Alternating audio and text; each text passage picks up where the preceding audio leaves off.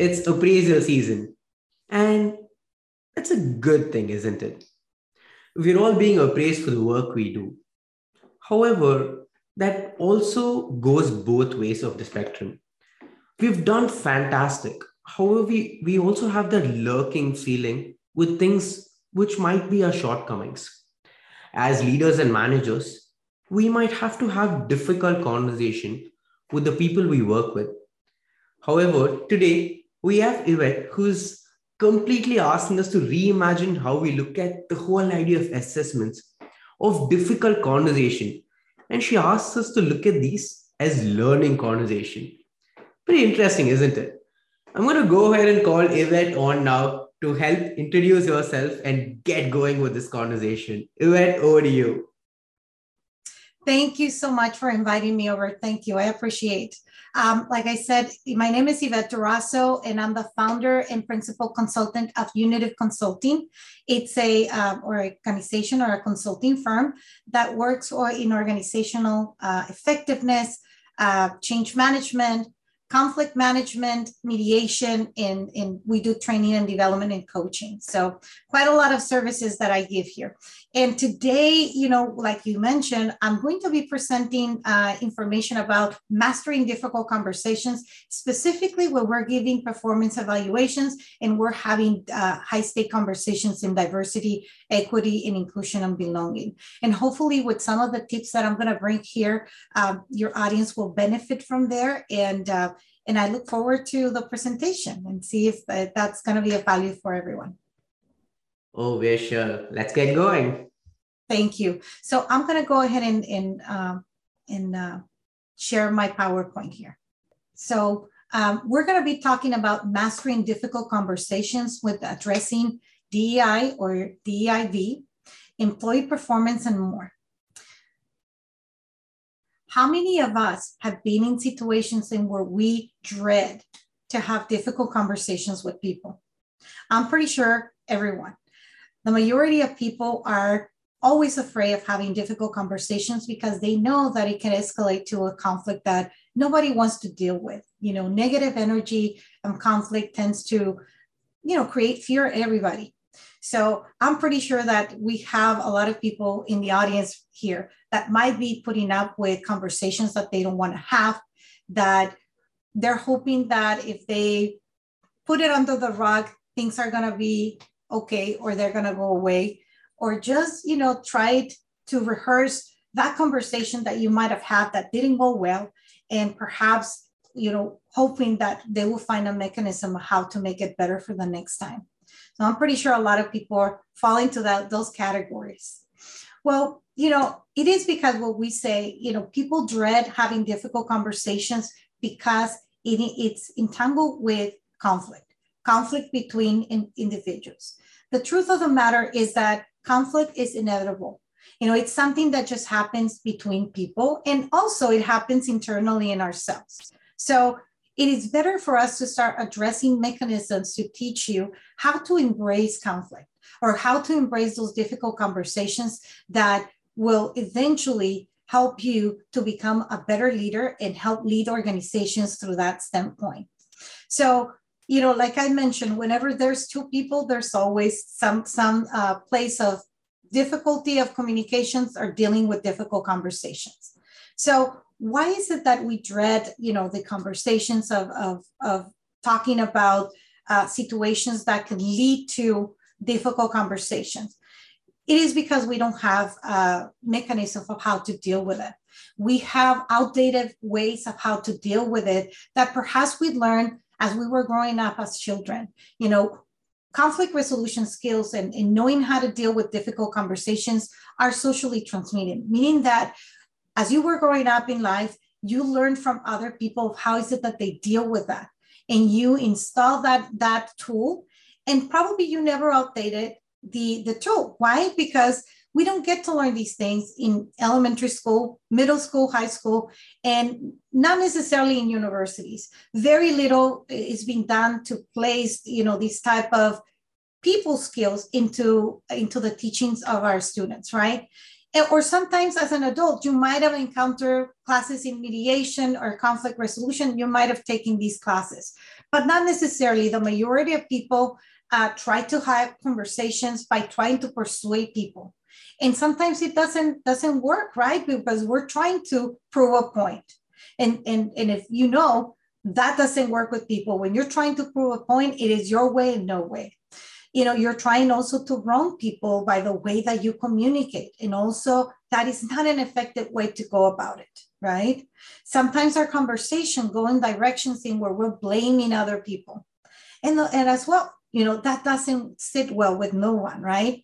And sometimes we try to give our line to people because we're angry and we're frustrated and we show up, you know, our negative energy by trying to blame other people, give our piece to other people, or wronging and righting people left and right. And the only thing that we do is really creating communication that is creating reaction on people, disconnection, and at the end of the day, you know, people get stuck. And therefore, you know, these mechanisms do not work. And the reason that they don't work is because we go into a flight and fight mode in our brain. Our brain it's such a powerful mechanism that we don't realize that every single second or every single minute of our own life, the most important responsibility of our brain is to keep us alive. And everything that we can detect that might be of danger, we go into a flight and fight response, what they call flight, fight, or freeze response. And we go into that mechanism because we're perceiving that something is going to happen and we need to protect ourselves. That mechanism is very automatic on us. And because of that, we have to think on ways of how we can transform the way that we communicate. And that's what I'm going to be sharing with you throughout this presentation. Talking about growth mindset, I talk about that instead of giving, you know, performance evaluations or having high-stake conversations, we go into a state mode of giving learning conversations. The approach is that instead of coming from a, you know, set mindset, we go into a growth mindset. A set mindset is a mindset that is very fixated the way that you think things should be. And instead, we jump into a growth mindset that we can see probabilities and possibilities, and we learn from each other instead of trying to deviate or trying to, you know, get the upper hand of other people or wronging them or blaming them with things. So the way to do this is, I call it, you know, a holistical system or meta system here, right? In where you go into a state of curiosity. You go into a state of avoiding judgment by being understanding with other people. You bring empathy into the equation, and you go into a state of wonder and possibilities rather than fixating your mind into things that you know why the person didn't perform where, or why is it that the other person said what they said, or creating mechanisms in their brain associating with things that might have happened to you in the past that gave you negative experiences. I'm bringing these to your attention because we tend to do that. We tend to go into mechanisms in where, you know, we associate things that have happened to us in the past from other experiences, and we bring these things into the table whenever we're trying to have, you know, difficult conversations, as a mechanism of thinking that by going back into our past, we can shelf ourselves that not to have that negative experience. But what it tends to happen is that people are not in a state of presence. And when you're not in a state of presence, you're already creating biases and judgments that are going to block you from having that human to human experience and learn from each other. So that is why, you know, I want you to think about bringing that into your performance evaluations. And the reason why I got very interested in performance evaluations is because I came across very interesting surveys that really caught my attention that something needs to get done. And personally, when I work one-on-one with people, you know, doing coaching, I listen to people whenever they're going to be giving an evaluation or performance evaluation, or that they are receiving one. and they are in state of fear.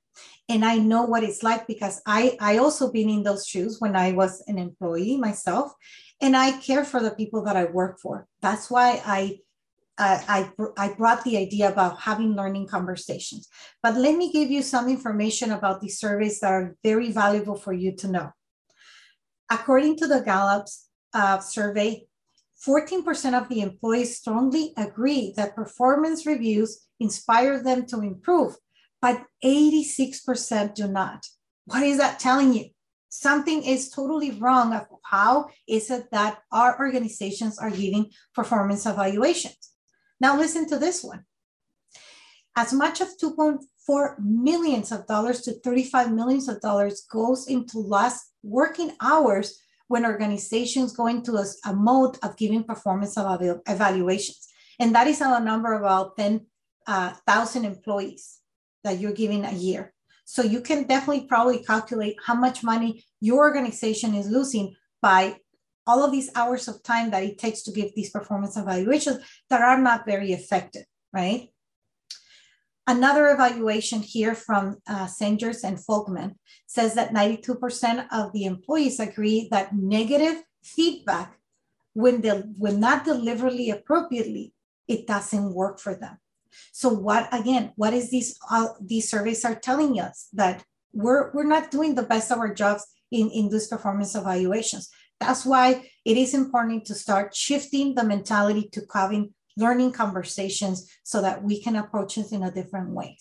How can we do this?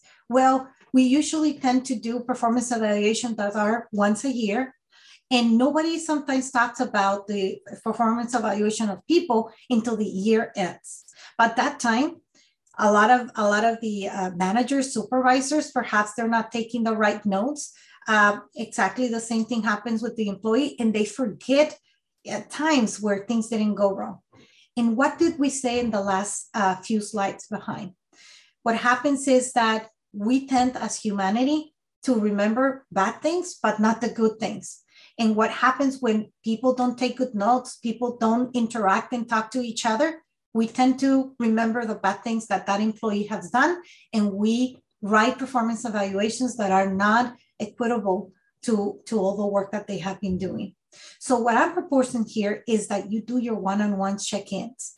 It could be on a month-to-month basis, every 3 months, and when you engage in these learning conversations. And not only these learning conversations will give you guidance as to what is it that your employee needs, perhaps in that moment, in order for them to do the work better, rather, you know, if they need more mentoring, if they need training, if they need to, you know, go to a class, or if the job perhaps is not as fit to the employee's skills and abilities, that conversations can happen earlier and save your organization quite a lot of money also, you know, if you put it into perspective. But by that time, you learn and you gauge the situation of what is really going on. Especially right now, we're dealing with a pandemic. A lot of people are dealing with a lot of personal issues. On top of that, we're dealing with, you know, a universal issue in the pandemic that is really striking people's attentions, health, and emotions, right? We really need to be more attuned to our employees to really support them and give them the resources that they need in order for them to perform better or to work with them at the level that they are. Talking about equity and inclusion, this is about how you do equity and inclusion, you know, diversity, equity, inclusion. Talking about those two pieces, equity and inclusion. How do you work with individuals at the level that they are, and how do you support them with resources in order for them to do the work that they can do, right? So that's why I'm proposing that. You know, once a week check-ins, you know, it's a great idea also to do. You know, what is the advantage of this? You know, I wrote here a little list of, you know, learning about more about your employees, of how is it that they're doing, what are their strengths, what are their weaknesses, what are their challenges, so that you can act immediately. We forget that sometimes our managers also forget, and supervisors, that, you know, they're not necessarily there just to delegate people, but rather they're there to develop their own, you know, their own staff. And they forget that. And we forget that as leaders to let them know as well, that that's what they're supposed to do. You know, with managers, the benefit is, you know, show recognition to employees. show that you care for them, gouge into what is that the employer requires in order to be successful. You know, provide timely feedback and not waiting till the end of the year to give them feedback. Because remember, you might give them an 80% of good feedback, but that 20% of negative feedback, it's going to stay on that person's mind and they're not going to be performing well. And on top of that, if you only give them that evaluation right in there and they don't know exactly what they're doing incorrectly, how is it that they're going to know exactly what is it that they need to do? So that's why I'm suggesting that, you know, these performance evaluations do not happen in silo once a year, but rather, you know, we do our work throughout the year so that we can have these learning conversations. You know, continuing with performance evaluations, you know, you can do it in a weekly matter, you can do it in a monthly matter, you can have check-ins quarterly. You know, I know that a lot of the employees might have the one-on-ones or checking ins, but it's only about the performance of the projects that they're working with, but not around the area of how to develop your employees. And that is where I'm offering here that we need to change our perspectives. We need to change the way we do things, you know, take advantage of the 360 degrees, you know, evaluations. Those are very valuable. And throughout the year, if you can do that with your employee by yourself, you can definitely be able to do that. Why? Because you can interact with other employees, see how other employees are working with one another, and you can do that, you know, yourself, or you can always use a 360 assessment in order to help and your employee to know what their strengths and how is it that they can get better. You know, adopting new feedback strategies about you know, through Accenture, Microsoft, Goldman Sachs, and Adobe have changed the way that they do that. And I think that, you know, there's other organizations such as the one here where I'm presenting at, they also have tools that you can use in order to be able to do this much better and be able to save money to your company, you know. Successful conversations obviously have the ability to, you know, be prepared in advance in order to have these conversations, you know, not just be reactionary and just, you know, talk to your employee immediately right off the bat. You know, you can, you know, be fully present with your employee. That is very valuable because, you know, people are people. We know more than anything, we're humans more than anything else. We can feel when somebody's not there fully present for us, right? Create positive energy around the situation, you know, so that they know that you're on their side, that you're there to help them and you're not against them, right? And here's a module of how is it that I would suggest that you start conversations. Using the you in any conversation at the beginning, most likely than not, you can create, you know, mechanisms of not having good psychological safety or mechanisms where people will feel attacked. By using the I statement in order to have conversations will help to bring more psychological safety into the process in order for you to have learning conversation. So here's a little bit of a picture of the model. You praise, you don't give negative, you know, feedback, and then you praise. You give learning conversations. You talk through people. And, you know, in a constructive way where you can learn about your employee and you learn what is it that they need in order for them to be successful, right? You know, effective conversations, you know, one size does not fit all, right? We need to know how to give feedback to people in the most positive way as possible. You know, we have to create a space in where we can give, you know, very good psychological safety in order for us to have those conversations. And, you know, at the end of the day, managers, you know, are learning a new skill of how to develop their own people and how to, you know, gauge when employees are in a space of needing support, having issues that we can immediately work on instead of, you know, dragging it for a whole year and eventually having an employee that is already totally disengaged and not willing to perform and having more difficulty to get them to a level for them to do well in the organization. Remember, you know, you guys perhaps are more expert than I, you know, I know that I'm certified as an HR person, but it costs a lot of money to fire people, train new people, you know, recruit people, train people, and bring them back to speed into the organization. So rather keep working with the employees that you have already. So now talking about diversity, equity, and inclusion. Again, it is a mechanism of also learning conversations, right?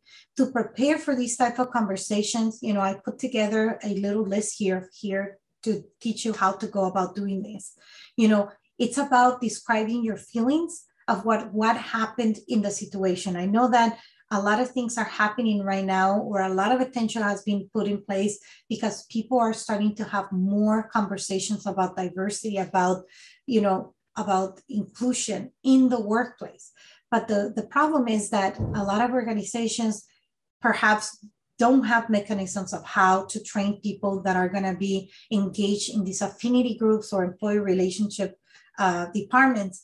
And they just bring volunteers from the organization in order to just collaborate, but with no given training of how to go about doing this. And it is important for people to learn how to have difficult conversations.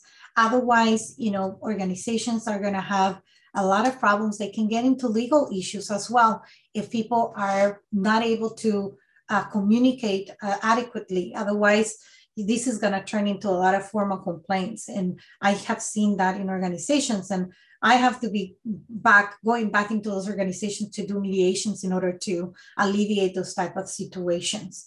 So, and here's a little framework of how to go about using, again, the I statement and how to go about sharing information with people so that you can create a psychological space. And obviously, it is important to learn several skills that goes hand in hand to become a conflict intelligent person. You know, in listening, it's overrated, but a lot of people don't understand that listening is just not listening through our ears. Is really being fully present, being away from our thoughts and be able to be present to hear the other person, to understand what they're saying, to bring empathy. So I know that, you know, it is not easy, but it's something that is doable. And I did put together a book called Conflict Intelligence Quotient that talks about all of these, that talks about how is it that you can become a conflict intelligent leader in your organization. And when I talk about leaders, it's not that I'm talking about a leader that it's, you know, somebody in the higher ups. I believe that every single person in every organization is a leader, because if those employees have the ability to have conversations, to be emotionally intelligent, conflict intelligence, everybody can lead from the bottom up, from the middle down and middle up. You know, everybody can support in the leadership. So I see leaders everywhere in the organization. And if you empower them to be able to have, you know, these difficult conversations, you're going to have a much better culture in your organization, right? So what about diversity, equity, and inclusion? You know, we have to look around not only to trainings in implicit bias and explicit bias, but rather bring out the meta skills of people skills, you know, conflict intelligence that brings the ability to teach people, you know, meta skills that can be useful for many different areas, right? Including diversity, equity, inclusion, performance evaluation, high-stake conversation, difficult conversations. So I hope that you have enjoyed my presentation. Here is a little bit about me. Here is if you would like to get a hold of me, and this is information about where to find me. And like I mentioned, my book is in Amazon. If you're interested in learning more about conflict intelligence. Thank you very much for your time, and pass it down to you. Fantastic. Can we stop sharing as well, Yvette? Yes. Okay. Done. Oh no, I do have a few questions though. Okay. Are we start recording? Yeah, we're recording. We'll continue. Okay. We can crop this piece out. All right. Okay. Sounds good. Tell me. Fantastic. Thank you, Yvette. I loved a lot of those points that you brought up, and I have a bunch of questions as well. And one thing that immediately came to mind was I heard this phrase in the past in which if you're depriving someone of timely constructive feedback or learning feedback in this case, you're depriving them of growth. And that's such a powerful statement, isn't it? Yes. And like I said, sometimes we forget to work with our managers and our supervisors that their role is not about just delegating, making sure that projects and products go off the line, but also their fiduciary responsibility is also to develop people, right? But then we fail to empower them and skill them in order to do that.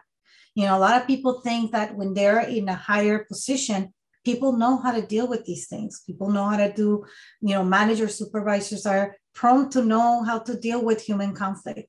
And most likely they're not, because like I said, it is not a hard skill. You know, it's not a hard skill that it's being taught in school. It's a soft skill, a people skill that, you know, it is equally important, but it's not necessarily being taught around our educational system, right? Right, right. You don't just assume. Skill and enable your people. Gotcha. And also, Yvette, so I could relate a lot to the other point on flight or fight as well.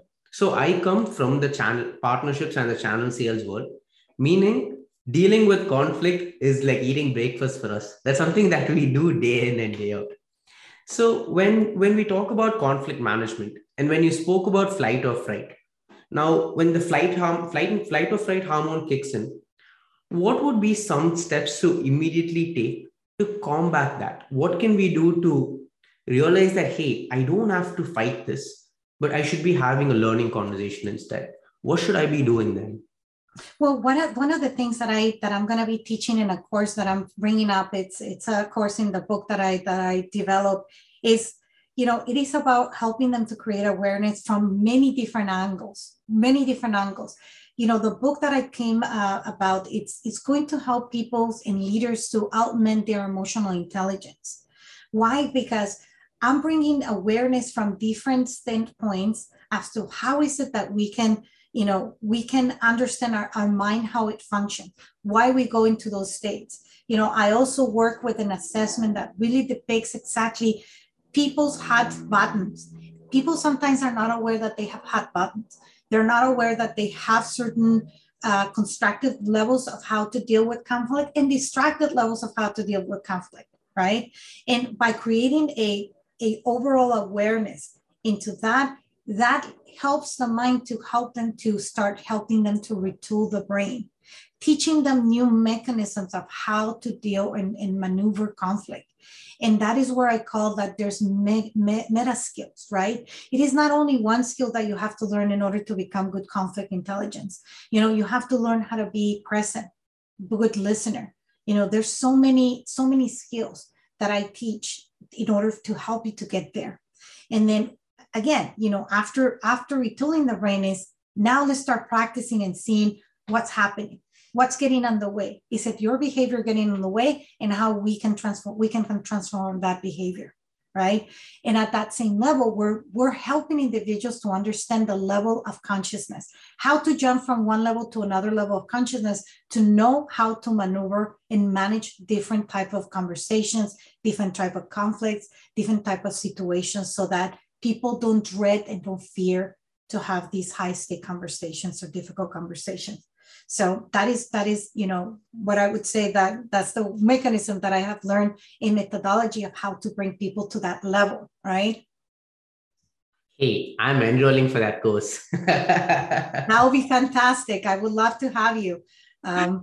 Yes. And obviously, you know, you're welcome to check it out. And I know that you're going to be putting my information. So people are welcome to send me an email, inquire more about the course. I'm going to start the first cohort of this course in February the 24th of 2022, which is this year. And we're going to go from there, you know, and it's a 10 module course that I'm going to be teaching. And it is going to be in person, not in person, like in person, but in Zoom, but it's going to be live because it is important to have, in order to learn these concepts, it has to be an experiential process. It is very difficult to learn all of these concepts, you know, through a 1 hour, 2 hour training. It just doesn't work. You know, you have to, you know, train individuals in an experiential way, trial and error, have reflective points in order for them to really internalize the new concepts, right? True, true. I'm with you there. Yvette, just as we wrap this up, just one other question out of curiosity. So when we're always talking to prospects or anyone in general, we've been taught to always address you, in which we would say, what's in it for you? What are you doing? When you always say that you, it shifts the power dynamic, and it shows that the other person is controlled. And it shows that this entire thing is about them. I was really curious when you asked us to change that dynamic to say I. When you say I, don't you make it sound like it's all about me and not about the other person? That's a very good question. And I think that we're talking apples and oranges in here. When you're talking about using the word you and seeing the perspective about you and others, right? It's about putting the other person first when you're gonna have certain levels of conversations. But when you're gonna be giving information that is around perceptions and feelings, right? Perceptions and feelings that you know that it's going to affect the other person in a negative way. You start with the I, because when you start with the you, you're very accusatory. There's a whole list of roadblocks, conversations that can come about just by using the word you. And immediately people become defensive. But rather, if you start with the I, you know, it deflects a little bit the emotion, and it doesn't give that perception to the other person that immediately have to be in a defensive mode and go into a flee and fight and freeze mode. So when we're talking about psychological safety, is how is it that you can bring this communication at that level so that you can have these learning conversations? Because what happens is that when people go into a freeze and fight or freeze mode, people stop listening. And when people stop listening, it creates a higher level of tendency to create different type of perception. And it does not allow to filter the communication that is coming from the other person. That makes sense? Yeah, gotcha. Makes perfect sense. And the last question we have today for you, Yvette, is, so you mentioned about weekly check-ins or monthly. Now, when does this become micromanaging? When does one feel that, hey, get off my back, stop getting into every single thing I'm doing? When does it become micromanaging? When the manager and the supervisor, it's coming from a standpoint of I'm wrong and you're right. When the energy is frustration because you're not doing things right.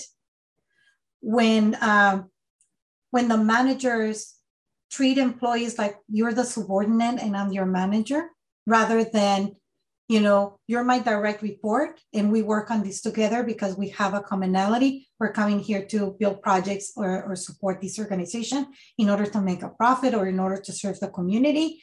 You know, that is the distinction. When you micromanage someone, you're being bullying, you're being treating people without respect.